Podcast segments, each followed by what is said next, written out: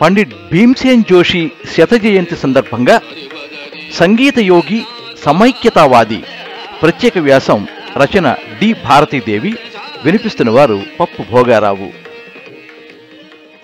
సంగీతం ప్రపంచ భాష అది మతాలు జాతులు ప్రాంతాలకు అతీతంగా అందరికీ ఆహ్లాదం కలిగించే కళారూపం.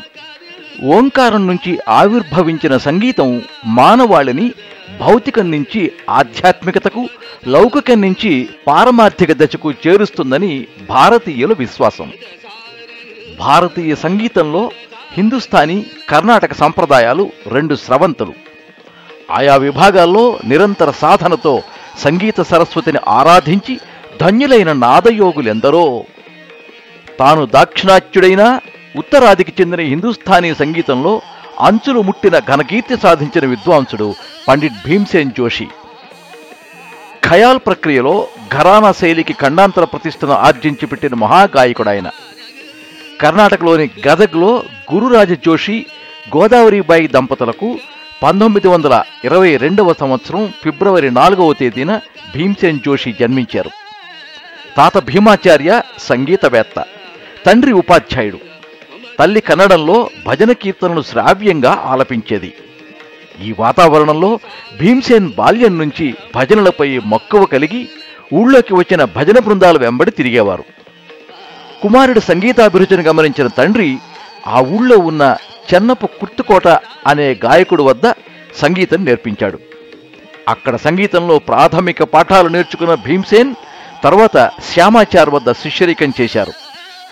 కర్ణాటకలోని ఆనాటి ప్రముఖ సంగీత విద్వాంసుడు సవాయి గంధర్వ దగ్గర సంగీతం నేర్చుకోవాలని ఆశించినా సాధ్యం కాలేదు.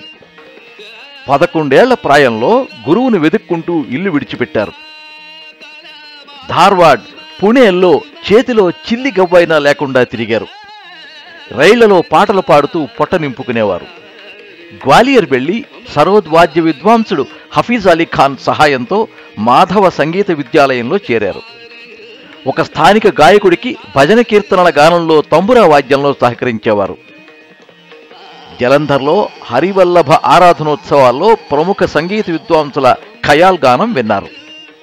ఆ ప్రక్రియలో ఉన్నత శిక్షణ పొందాలన్న భీమ్సేన్ ఉత్సాహం చూసి వినాయకరావు పట్వర్ధన్ అతడిని సవాయి గంధర్వ వద్దకు వెళ్ళమన్నారు. సవాయి గంధర్వ కిరాణా ఘరానా శైలికి ఆద్యుడైన అబ్దుల్ కరీం ఖాన్ శిష్యుడు.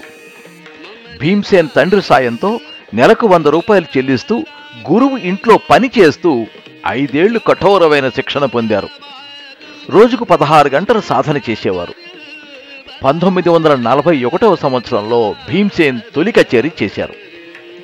పంతొమ్మిది వందల నలభై రెండవ సంవత్సరంలో హెచ్ఎంవి కంపెనీకి రికార్డులు ఇచ్చారు. ఆకాశవాణి లఖనవు కేంద్రంలో అవకాశం లభించింది భీమ్సేన్కి. మరాఠీ నాటకాల్లో నటిస్తూ గీతాలు ఆలపించేవారు. దేశవ్యాప్తంగా కచేరీలు చేస్తూ భజనలు అభంగులు పాడేవారు. పంతొమ్మిది వందల అరవై నాలుగు పంతొమ్మిది వందల ఎనభై ఒకటి మధ్యకాలం భీమ్సేన్ కళా జీవితంలో స్వర్ణయుగం. Afghanistan Italy France America Canada దేశాల్లో కచేరీలు చేశారు.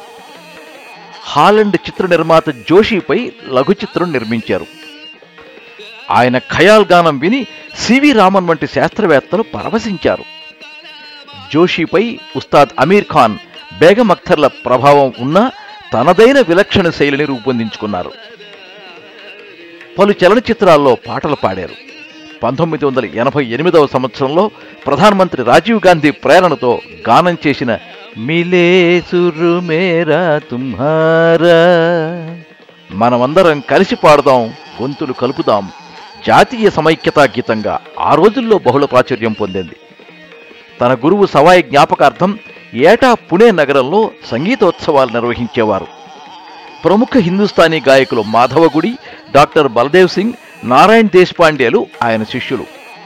భీమ్సేన్ కుమారులు రాఘవేంద్ర ఆనంద్ జోషి శ్రీనివాస జోషి ఘరానా శైలిలో మంచి గాయకులయ్యారు.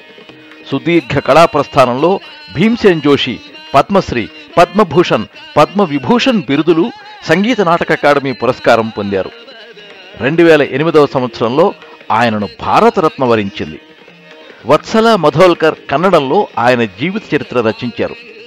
భారతీయ సంగీతం ప్రధాన లక్ష్యం ఆనందానుభూతితో పాటు దైవ సాక్షాత్కారమని జోషి చెబుతూ ఉండేవారు. రెండు వేల పదకొండవ సంవత్సరం జనవరి ఇరవై నాలుగవ తేదీన పుణే నగరంలో ఆ మహా ఖయాల్ విద్వాంసుడు కిరాణా ఘరానా గాయకుడి కంఠం మోగబోయింది.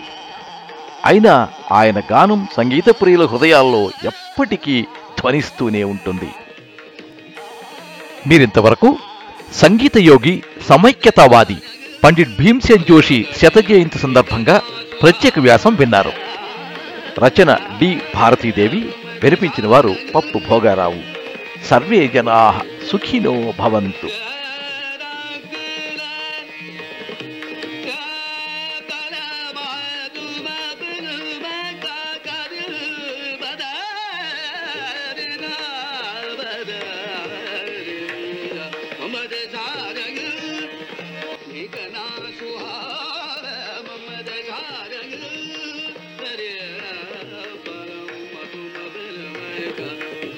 ಕರಿಯ ಏಕನಾ